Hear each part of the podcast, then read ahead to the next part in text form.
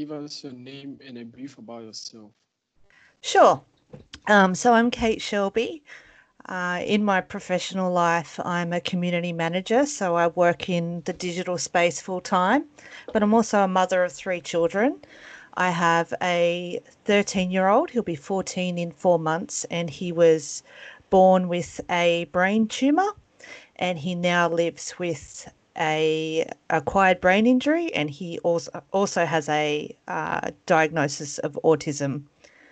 He's not intellectually impaired, so he's quite, um, you know, he can talk, he's high functioning, um, but I have definitely experienced some very, very big um, mountains we've crossed with basically him going through puberty and becoming um, becoming a man. Okay, so can you please share uh, um, your son's experience, the experience you had from his childhood to sure.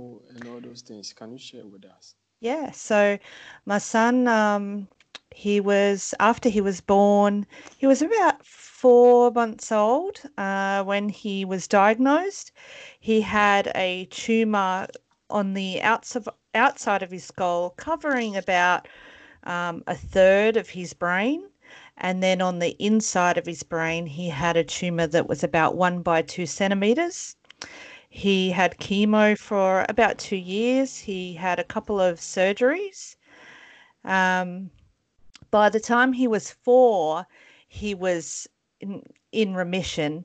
However, now he lives with a permanent brain injury and it causes a lot of different um, obstacles such as emotional regulation, behavioral regulation, social anxiety. There's a very long list of uh, post cancer issues that come up, especially in children. So it's been a difficult a difficult ride for him. Okay. Um, how was his childhood like growing up? Very hard. I mean, if you can imagine the first four years of life he's lived almost primarily in hospital. Even when you're allowed to take your child home from hospital, there's those constant visits back. So they really don't get a lot of socialization with other children. So I feel like he started his life at four. That's when he started meeting other kids and interacting with them.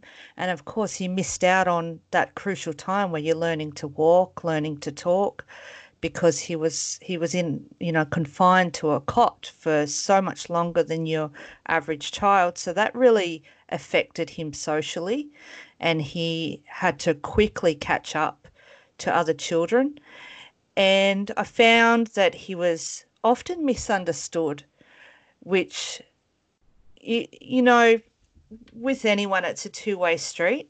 It's certainly not always the other person's fault, but when you're misunderstood, can leave you feeling angry. And um, there was a lot of conflict at school. So, a lot of bullying, but also a lot of him not understanding people's personal space as well and just not knowing how to function. So there was a lot of therapy involved and he's doing a, a lot better now, but it's very difficult to navigate school life and social life when you're so far behind everybody else and very hard to get people to understand what you're going through when you don't have a voice at that age, you don't know how to let people know. Mm, exactly. So I feel that now that he's he's almost 14, he has started to get that voice and he's started to be able to verbalize what he's feeling a bit better.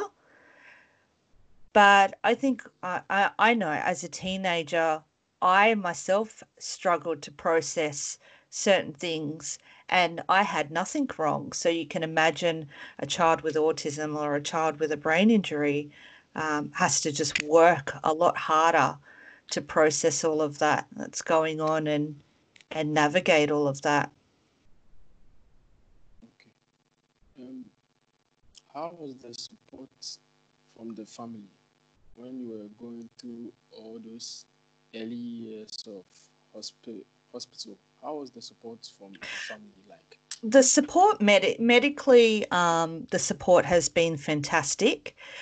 The support from um, family and friends, as far as that um, post cancer rehabilitation and navigating the issues that come with a brain injury, it's very, very hard to expect people to understand and, and support you because they just don't know how. And sometimes I find when people get too involved, it it's it can make things harder. So you have to be very mindful of who's supporting you and how because everybody wants to be in your corner, but it doesn't mean that they should be. Um, because when you've got a teenager, you're navigating everybody else's opinions. You know, he shouldn't be doing that. You shouldn't be doing that. If I was you, I'd be handling this a certain way. Well, the only supports now that I accept are people that are just unconditionally there for my child and there for me and I found that's made a big difference is cutting out the noise. So I do have great supports, but I have definitely let some of those supports go simply because they're not the right people. I hope that makes sense. Yeah, that makes sense. I understand that. Um, you know, a lot of time when someone goes through what he went through in his early age, the society or the community, sometimes the stigmatization is there. How is it like in your community, the stigmatization? I um, I would love to say that it's great, but it, it certainly hasn't been. Um, it's a very complex diagnosis when you have a comorbid issue like autism and a brain injury.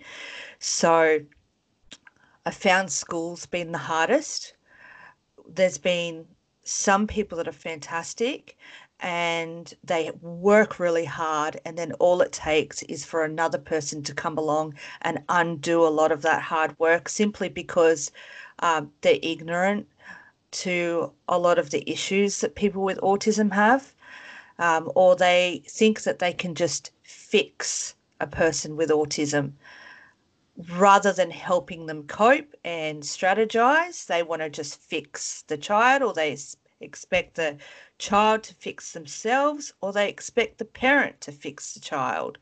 So we've we took a long time to find the right supports in in the way of therapists.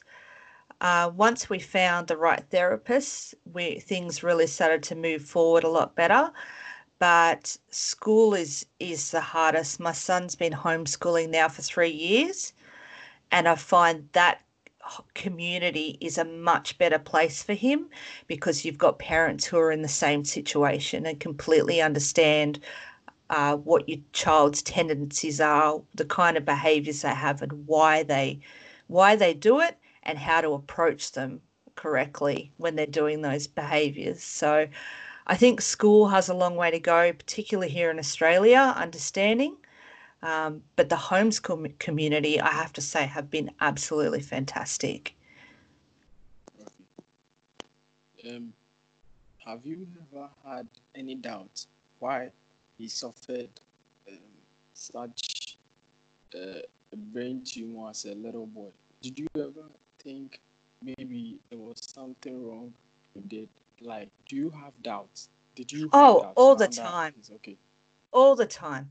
I think um, it it's completely normal as a parent to um, for instance some days you might have really bad days and and think is my child just a bad child or does he have autism is it something else or is it my fault that he has autism um, while all those things I know are a lot of those thoughts are not true, when you're under stress as a parent, those thoughts happen.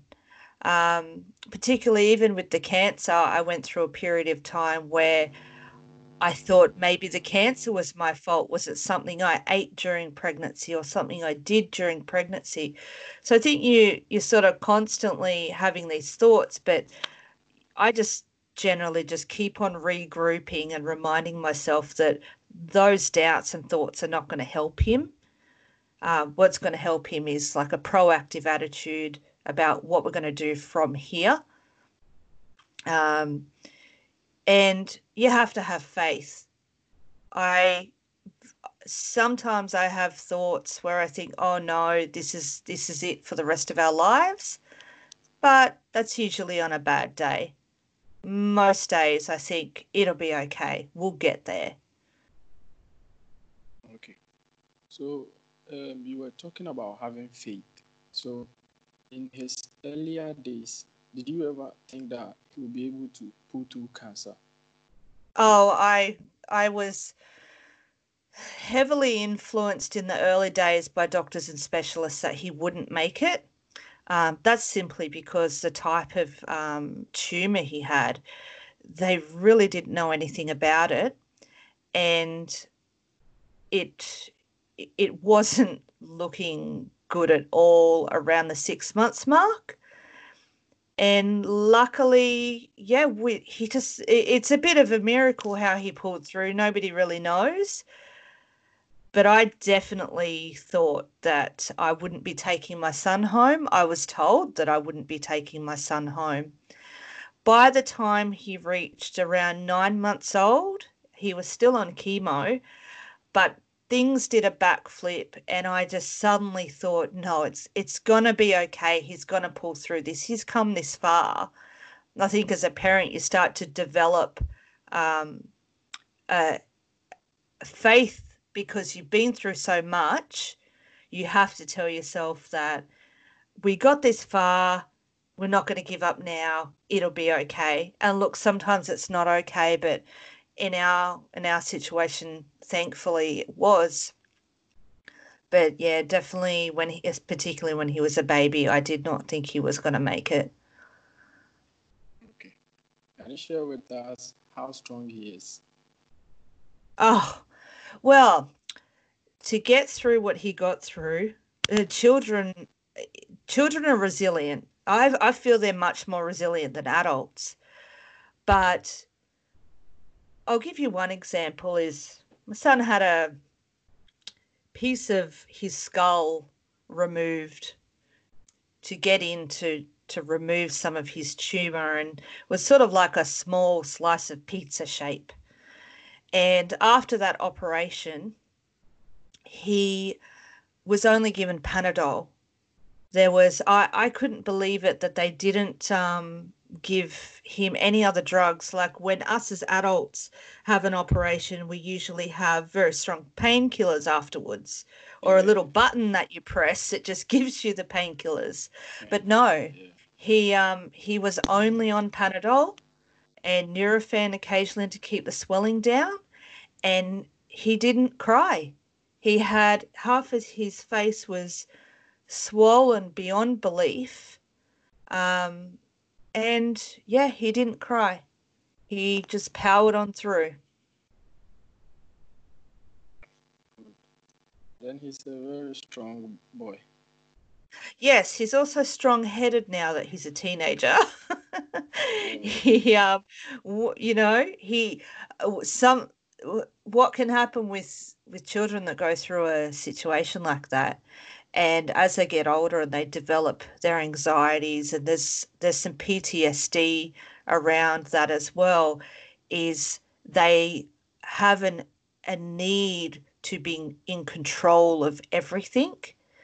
So when they feel out of control they'll do anything to sort of regain that control and they're very headstrong so even if it's not necessarily the right um, way to do it they they want control so badly they'll just steamroll and and steamroll everyone out the way and to have it their own way because it's that control is like their security blanket. Um, how how did or how has the PTSD affected him? Because in some people it affects them really hard. Yes. Um, how, how has it been like with the son? It is um it's such a complex diagnosis PTSD and a lot of people don't understand that you could get two people that go through the exact same trauma and one will come out feeling the PTSD mildly and uh, and the other person will come out and the P- PTSD will cripple everything they do. My son has felt the PTSD in an extreme way. Um, he is crippled by anxiety when it comes to interacting socially. And there are a lot of things that trigger him, um, whether it be because it's not just what he went through medically, it's what he went through after that as well, being accepted by his peers at school. Um, my son has facial paralysis, so one side of his face is um, paralyzed, and that's sort of quite a difficult thing confidence wise. So if somebody gets a camera out and tries to take a picture of him, he becomes extremely stressed out.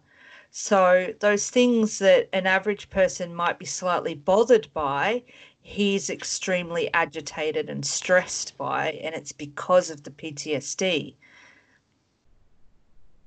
So, it, it definitely affects him on a daily basis. Okay. So, earlier, you, um, before we, we came on this show, you told me that he, he um, he experiences everything in tenfold. So how are you able to accept his opinions? Not so that um, you know, if you don't accept it well, he might think that you are rejecting his ideas and all those things. So how are you able to cope with his um, suggestions and uh, correct him in such a way that you will not feel rejected? Yeah, look, I think it's really important with um, teenagers to, if you can meet on middle ground, providing that those opinions aren't damaging or hurtful in any way to somebody else. But if you can meet on middle ground and avoid conflict, that's fantastic. But if it's an opinion that needs to be corrected, then just open discussion. There, there is a way to have a discussion without shaming the person for how they feel. And I think it's something that adults need to work on as well. Uh, we see it all the time in social media. Right now, we're in a climate where it seems to be a trend to shame other people's opinion and almost treat them like they're a bad person. Well, they're not a bad person, they're just misinformed. So I just think it's important to sit down and have an open discussion and present the facts and present resources that they can access to help educate them because you're not going to sway anybody's opinion by just shaming them, telling them they're wrong. Um, and sometimes I think it's important as an adult to really look at what your teenager's saying and ask yourself, are they actually wrong? Or is it just society that says they're wrong? So it really depends on the topic, obviously. But we just we just have a rule in our home that we discuss. We don't fight. We don't argue. Um, so um, let's shift our attention to the early puberty. You told me he experienced early puberty. Yeah, so one of the unfortunate side effects of chemotherapy can be uh, starting puberty early. That started uh, around eight years old. So, uh, of course, developing much faster than your peers, uh, facial hair and a much deeper voice than your peers. And also, as he has a brain injury, processing those emotions are a lot harder. So, things like aggression and excitement are, are amplified. Uh, something that, you know, you might laugh at, my son will get really excited and start bouncing off the couch over. So, feeling those emotions really, really strongly has been something um, that we've had to work on. And sweating the small stuff, you know, getting very anxious over tiny little things is definitely something I noticed became more common during the puberty phase. But overall, he's been fantastic as far as accepting bodily changes and accepting um, what's happening to him physically. He's been great like that. But emotionally, there's been a lot of work there and a lot of patience from me.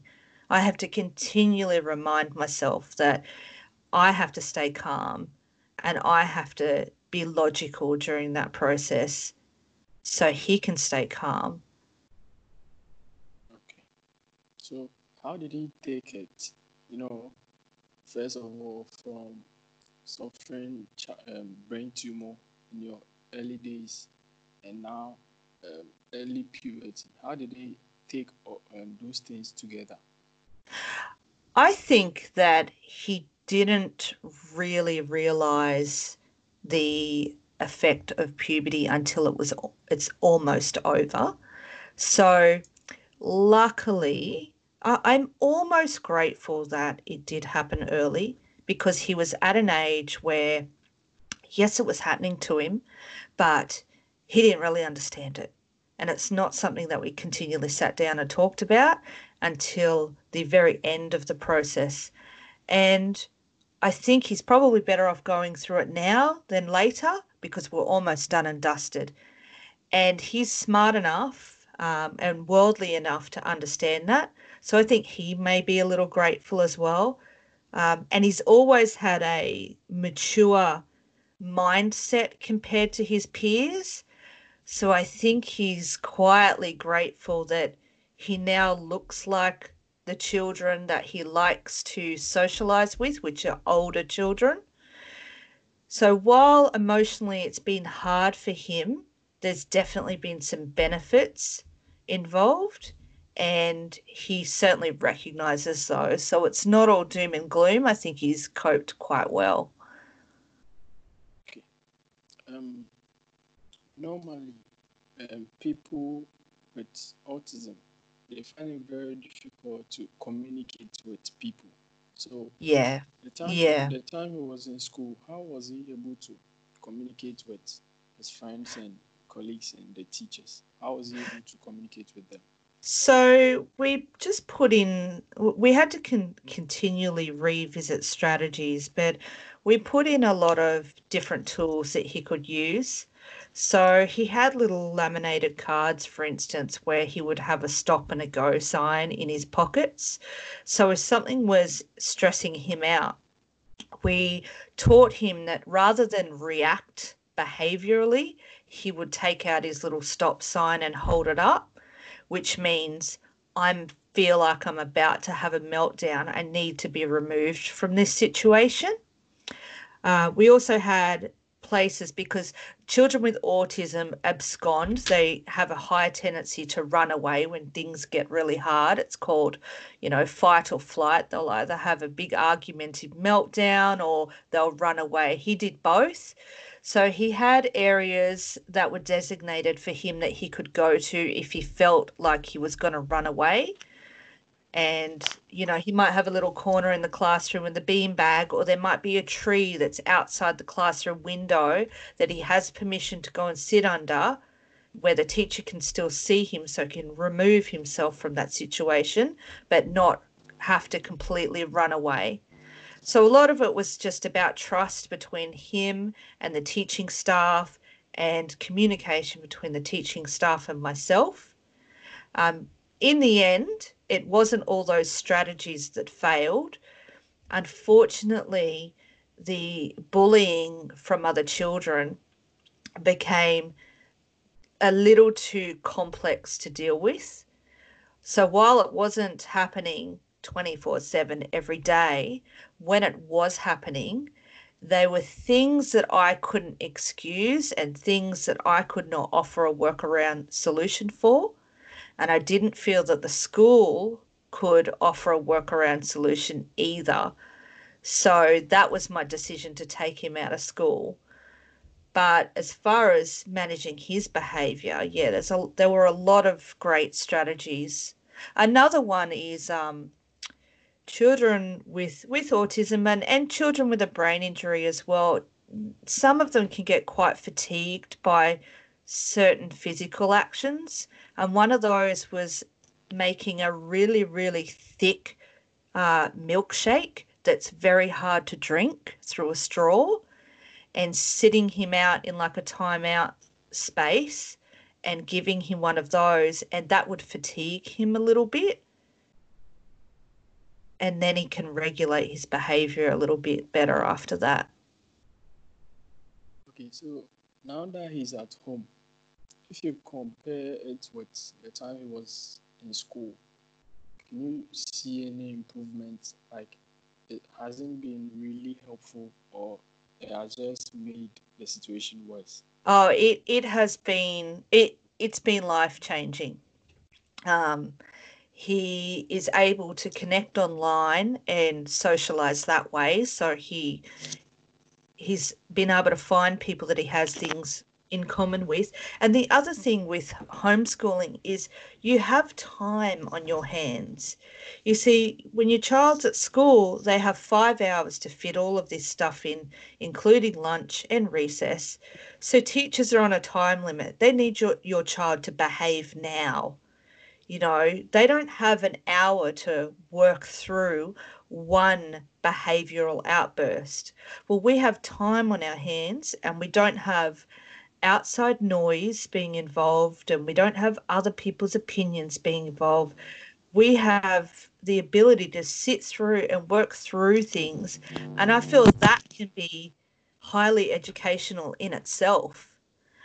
And also, you can choose your own curriculum. So, there are skills that your child might be really, really good at that they can't capitalize on at school because they either don't do it at school or they only do it for a short period during the day.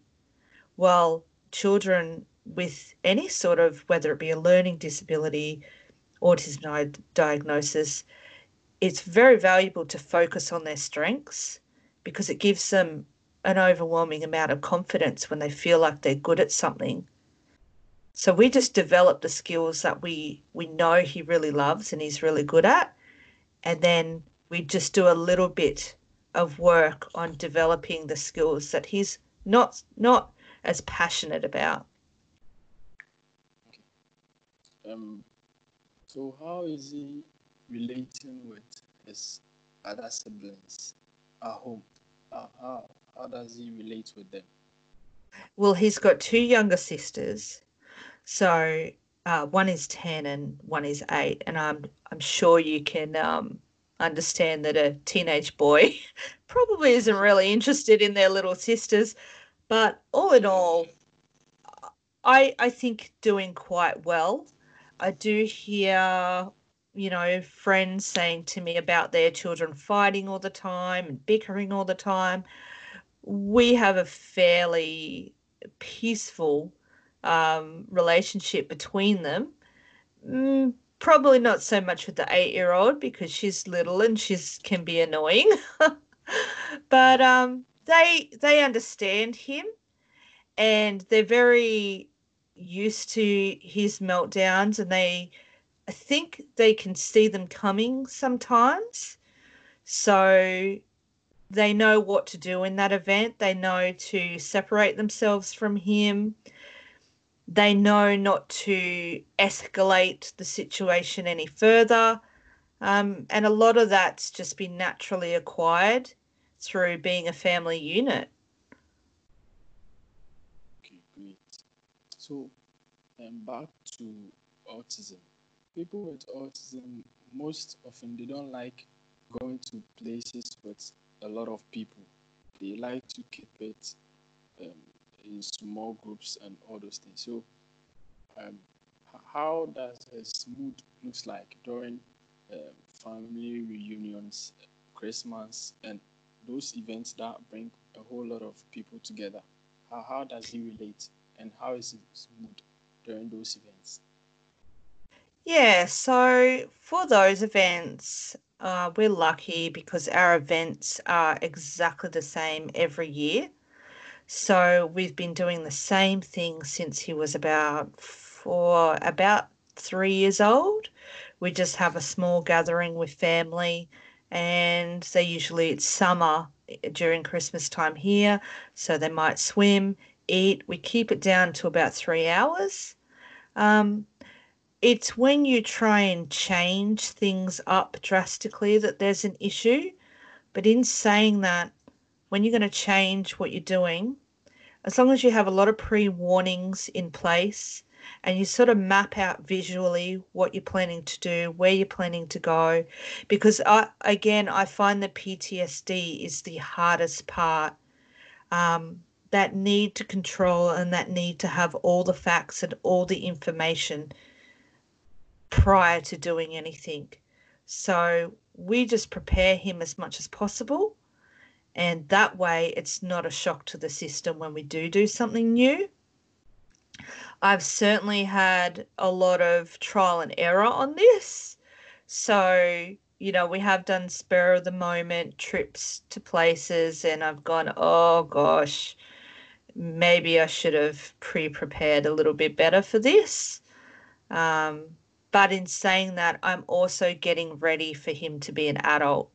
So we are working towards moving away from having to prep him um, intensely and getting him to learn the skills to prep himself, whether that be researching himself on Google where we're going, uh, but not relying on everybody around him to sort of give him the information he needs.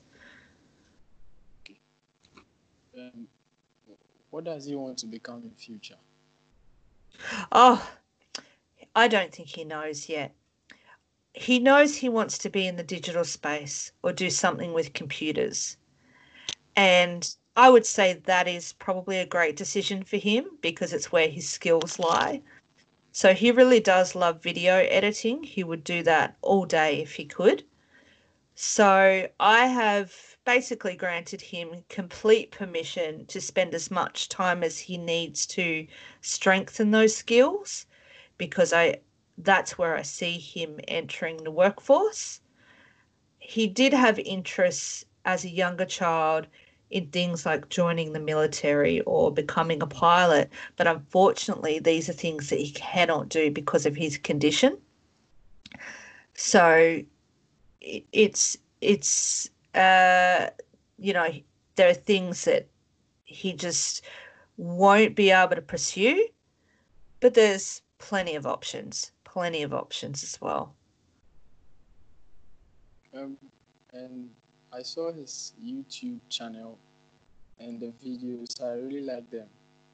Oh, I um have made a decision as a parent not to actually watch those and not to get involved because I know that I'm going to nitpick and tell him what he shouldn't shouldn't be doing. um, earlier in his earlier years, I did help him with those, but now he has his own channel where he, I think he does Fortnite videos mostly, and I do not watch the content because I know what teenagers get up to and I know the kind of language they use during um, video games. So rather than press down hard on him, I just monitor occasionally, but I don't, yeah, I do not watch the videos myself. That's his, I let him have his little private space there. Uh, I've just made sure he knows that for everything you do online, there are consequences. So he he will um, he can take care of himself in that respect. He's really strong and he's very intelligent because uh, normally it will be hard for someone who went to brain tumor to get that idea because how he edits his videos um, really really great my my regards to him okay oh thank you thank you okay. all this while, from um, the detection of the tumor to hospital to chemo, all this while, what has kept you two going? Like, what what is that motivation? Which keeps on motivating you that continue doing it? What, what was that?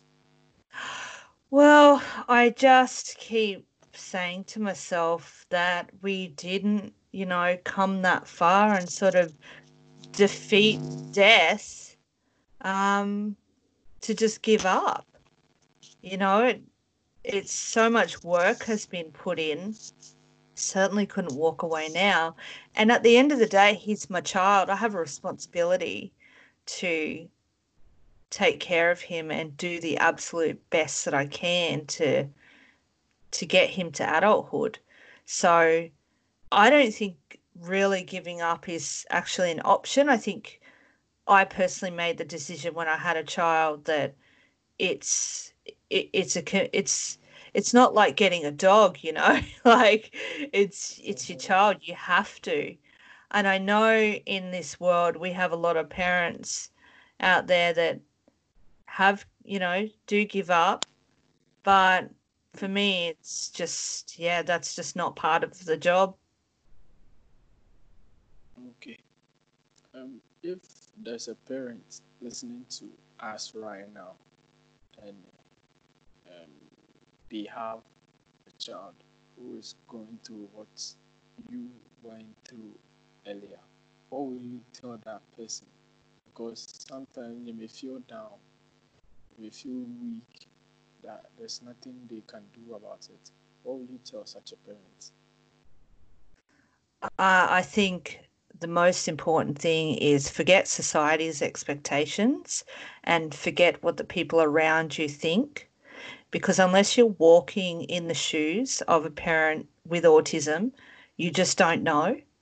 So the biggest um, the biggest step I took during my son's childhood so far is stepping away from worrying about what other people think um, and stepping away from the norm, so to speak, you know, what your child should be doing and how your child should be behaving.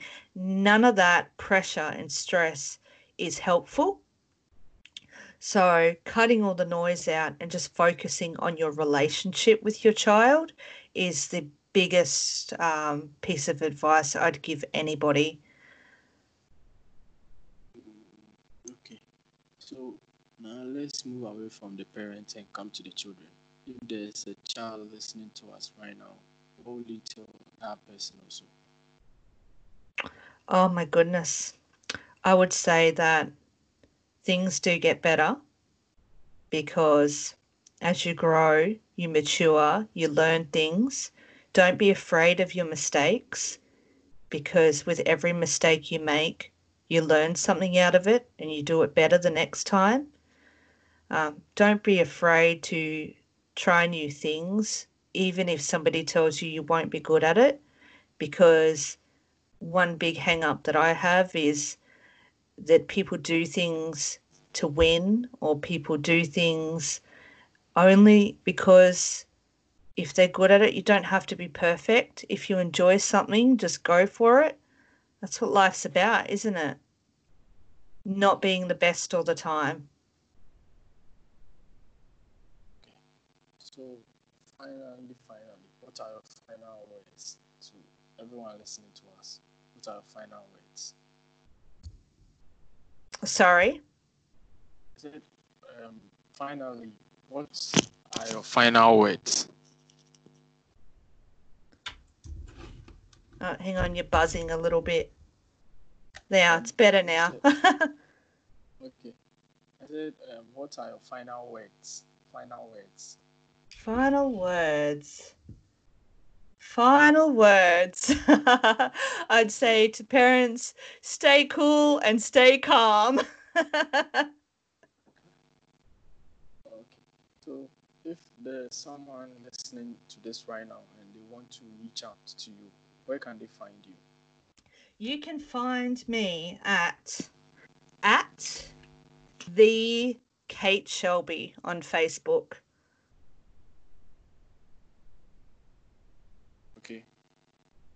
That is the best way. Okay, kids, I really want to thank you so much for making time out of your busy schedule to be on this show. I'm really, really grateful. And my regards to your son and everyone.